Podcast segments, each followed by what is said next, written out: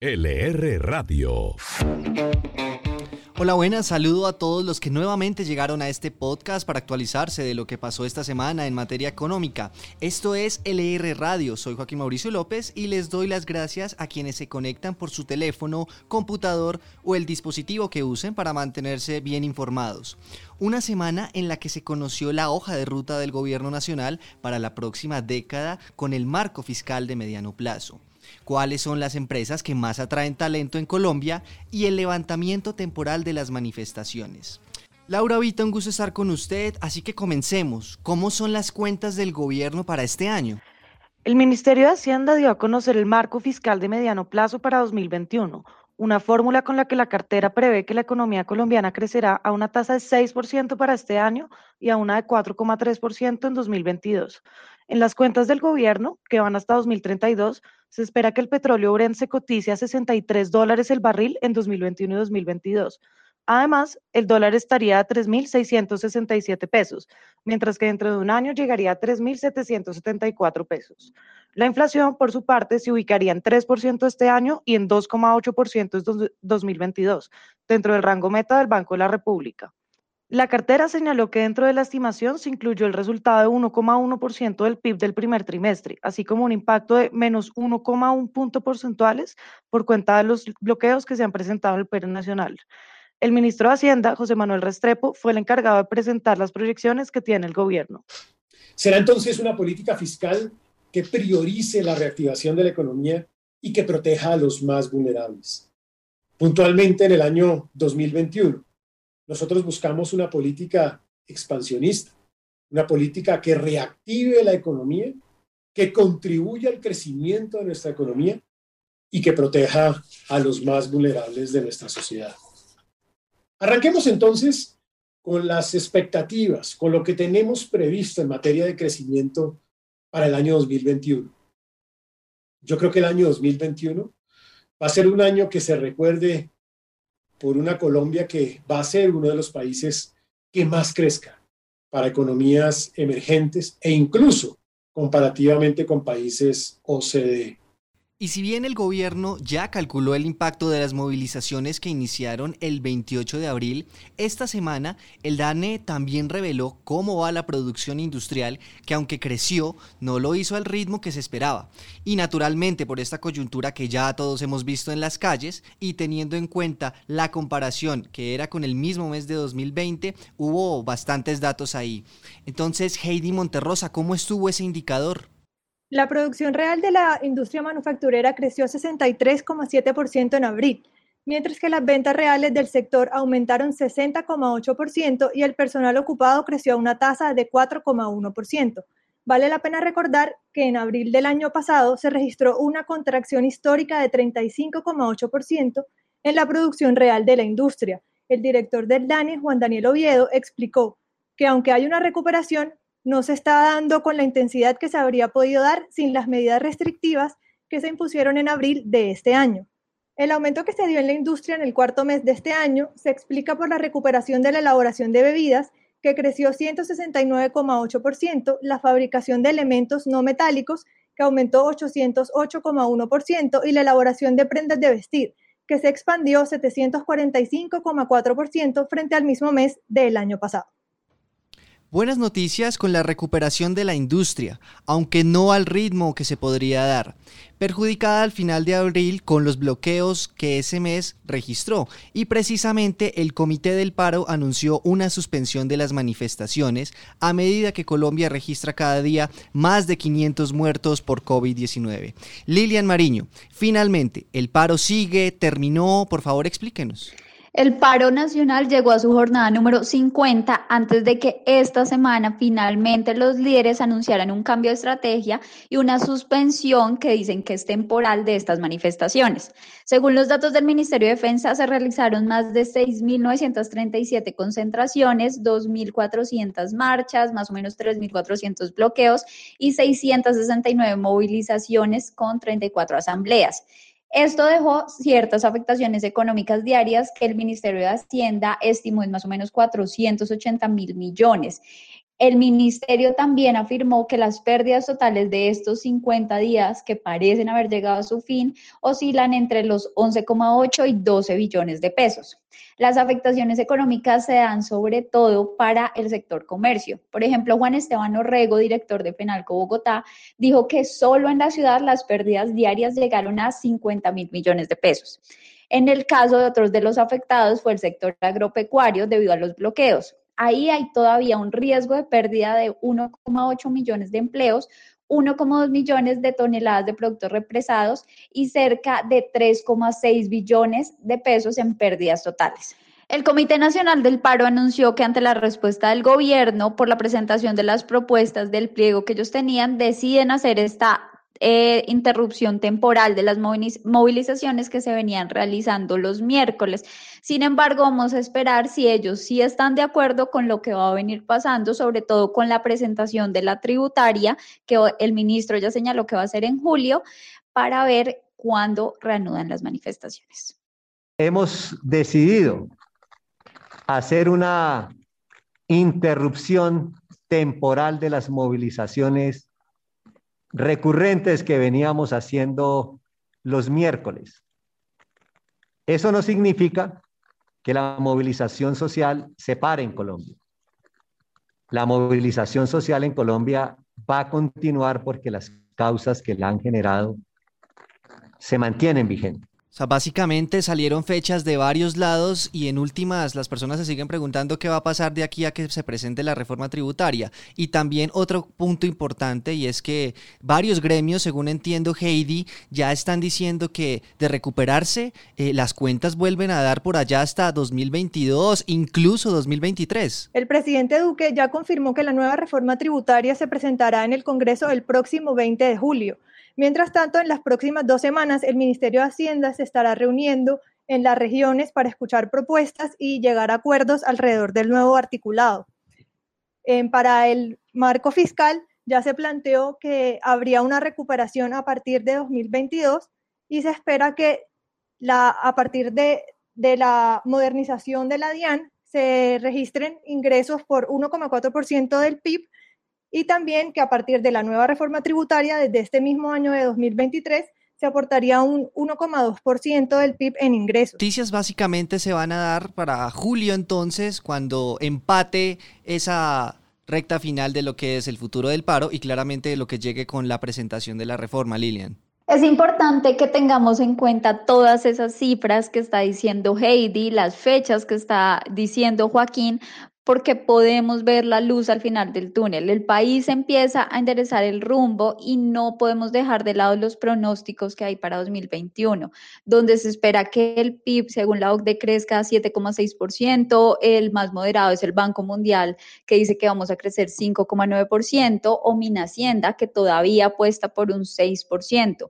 Con los bloqueos al mínimo, el paro suspendido, eh, solo falta que pasemos ese pico de COVID para aprovechar todas esas cosas eh, buenas que estamos viendo. Remesas llegando por cerca de 8 mil millones de dólares que empiezan a mover la economía, el café en precios máximos para que se reactiven por fin esos contratos y empiecen a salir los sacos, lo que podría generar cerca de 10 billones de pesos o el petróleo llegando a 80 dólares, que no podemos eh, olvidar, sigue siendo el motor de la economía y con un ecopetrol en buenos números, esto significará más ingresos para la nación y mayor inversión en obras sociales y en todas estas peticiones que esperemos que el gobierno le cumpla a las personas que salieron a las calles. Nos quedamos con esa frase de Lilian, el país empezó a recuperar el rumbo y es el momento. Economía y finanzas en tiempo real. Si usted ya nos escucha desde hace varios capítulos, sabe que todas las semanas los empresarios y los altos funcionarios del gobierno tienen una ventana para contarnos cómo les ha ido y cuáles son las nuevas inversiones que harán en el país. Y si no conocía de esto que llamamos los Inside LR, Laura, por favor, cuénteles a quienes nos escuchan quiénes pasaron esta semana por ahí y qué fue lo que dijeron. Esta semana tuvimos a Juan Rafael Pérez, CEO de BTG Pactual, quien nos contó sobre la entrada en operación del banco corporativo que tendrán en Colombia. Y obviamente nuestro regulador colombiano ya nos dio un primer, una primera aprobación para la constitución del banco, ya tenemos escritura, ya tenemos la sociedad lista y nos falta hacer simplemente una, algo que nosotros llamamos como una prueba en vivo eh, con el regulador también, que muy probablemente la estamos haciendo en los próximos mes y medio, dos meses, y ya para poder empezar a funcionar 100% a partir de septiembre. Y también tuvimos a Jaime Ramírez, director de la región andina de Mercado Libre, quien habló sobre cómo le ha ido a la compañía durante este año. Vamos a lanzar durante el segundo semestre del año. Nosotros le decimos supermercado libre. Básicamente vamos a hacer una gran apuesta por las categorías de alimentos, alimentos, eh, perdón, bebidas, eh, vamos, por cada vez más personas que quieren comprar este tipo de productos online. Va a ser un modelo un poco diferente al de entrega inmediata. Nosotros no vamos a estar metiéndonos en el segmento de entrega en una o dos horas, donde de pronto sí operan Rappi, por ejemplo.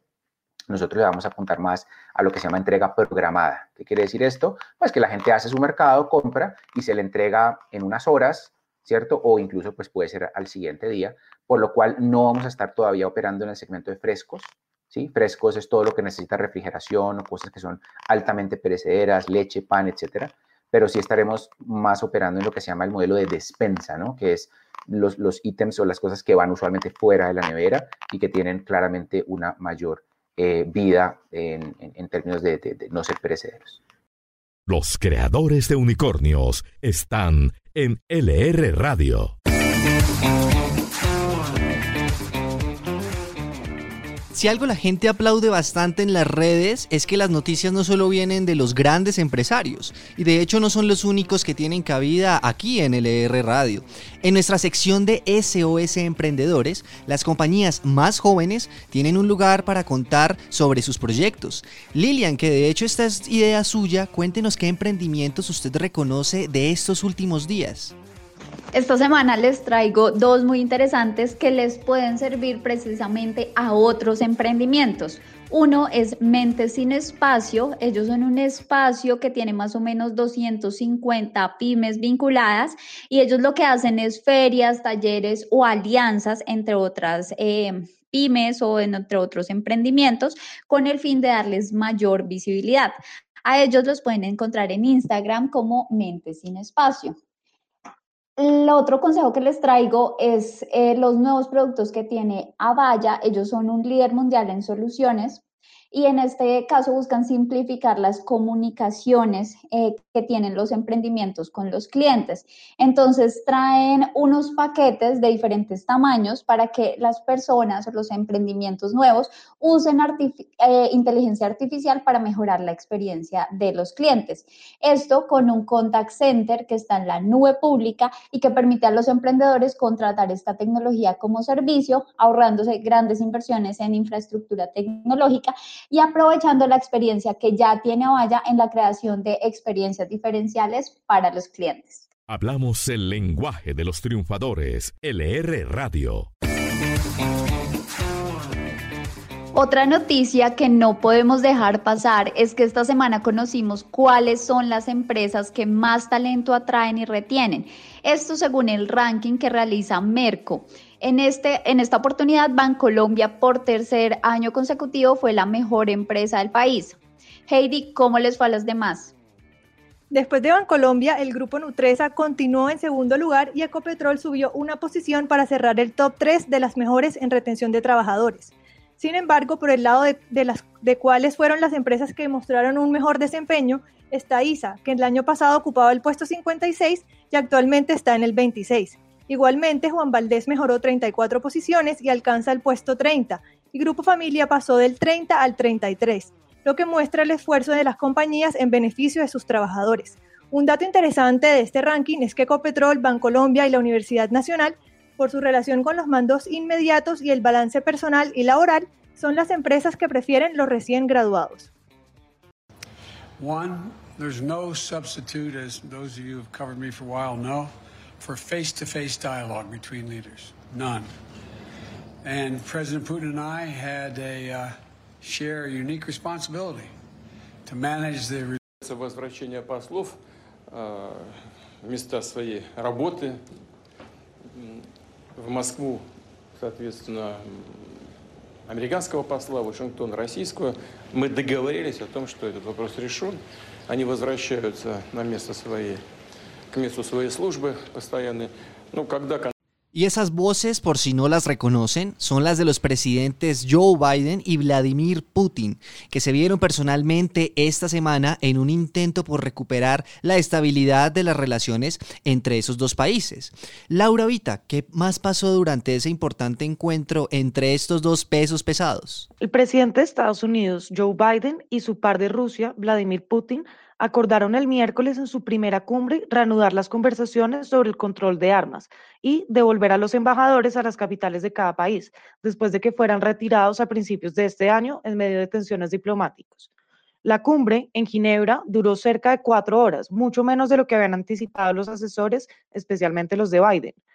Putin, al cierre de la reunión, dijo que esta había sido constructiva, sin hostilidad, y que mostró el deseo de los líderes de entenderse también dijo que Rusia y Estados Unidos comparten la responsabilidad de la estabilidad nuclear y que mantendrán conversaciones sobre posibles cambios a su tratado de limitación de armas. Hablamos el lenguaje de los triunfadores, LR Radio.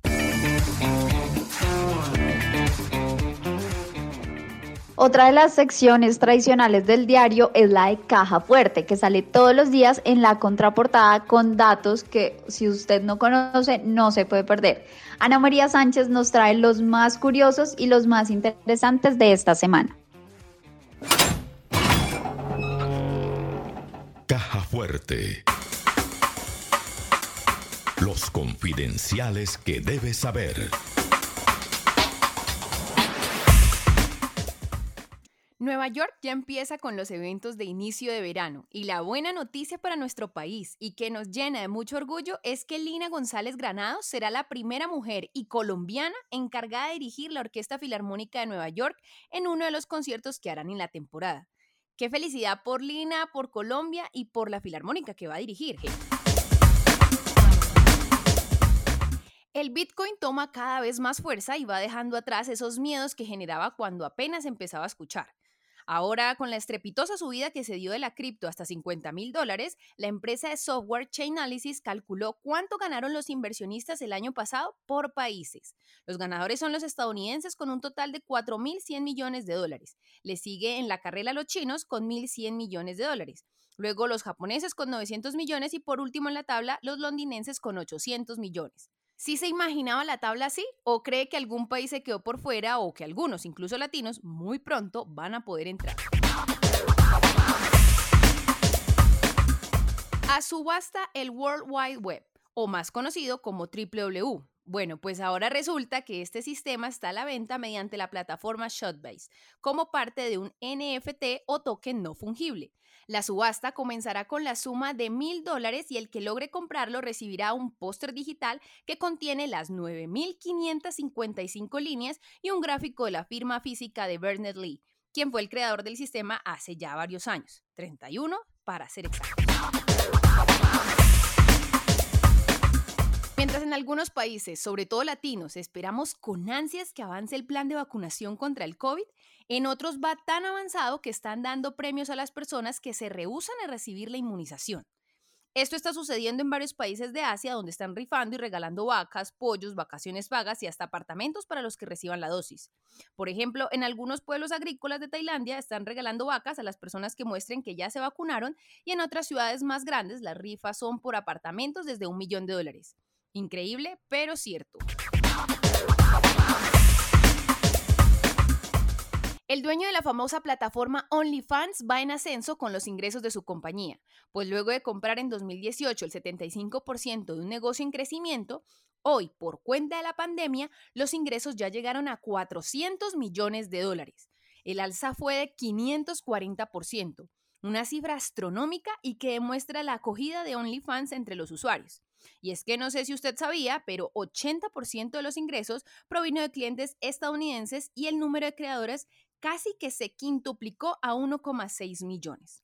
Ni de sorprenderse, porque solo aquí en Colombia varias actrices y actores que antes andaban en la TV ahora lo hacen por OnlyFans. Esta semana vimos cómo el petróleo seguía mejorando en sus cifras y esto ha tenido al dólar moviéndose para arriba y para abajo por diferentes indicadores. Heidi, ¿qué nos dicen los analistas sobre la próxima semana? Para esta semana que inicia, los analistas esperan que el dólar cotice en 3.682 pesos, que el euro llegue a 4.382 pesos y el barril de WTI cotice en 72,03 dólares. Para el mes MSI Colcap, las unidades llegarán a 1.272. LR Radio, información para decidir.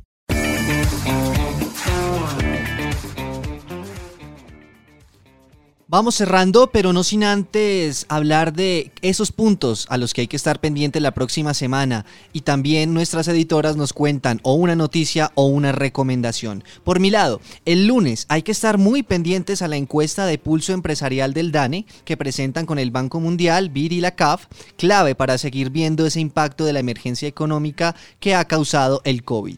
Lilian Mariño, un consejo o algo para lo que estemos pendientes la próxima semana. El lunes los suscriptores de la República no se pueden perder nuestro informe de las mil empresas más grandes del país. Acá no solo vamos a analizar el listado general, sino que vamos a ver cuáles son las empresas del top 20 que más contratan jóvenes. También vamos a analizar cuáles son los sectores a los que mejor les fue y cuáles fueron las compañías que repuntaron dentro de estos y también nuestro tradicional 100 en 100 donde vamos a ver cómo cambiaron las posiciones entre la posición 1 y la 1000 del listado. Esa recomendación era bastante importante. Heidi. El DANE también publica las importaciones correspondientes a abril y el viernes informarán cuál fue el PIB por departamentos correspondiente a 2020. Y Laura Vita, ¿se va con una recomendación o con un consejo?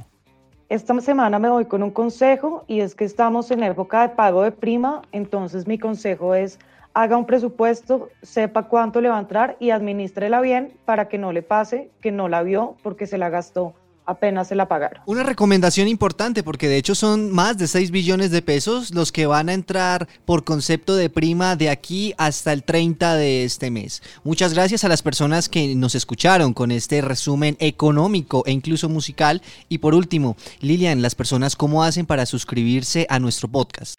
Hay varias opciones, de hecho las plataformas dejan eh, que uno se suscriba y ellas mismas les van anunciando semanalmente cuando hay un nuevo capítulo nos pueden encontrar, acuérdense que en Spotify, en SoundCloud, en Deezer y también en iTunes. También para quienes em, nos siguen en la página web, van a encontrar el capítulo todos los sábados abriendo la página web y quienes reciben el diario nos pueden encontrar escaneando un QR que sale en la página del editorial.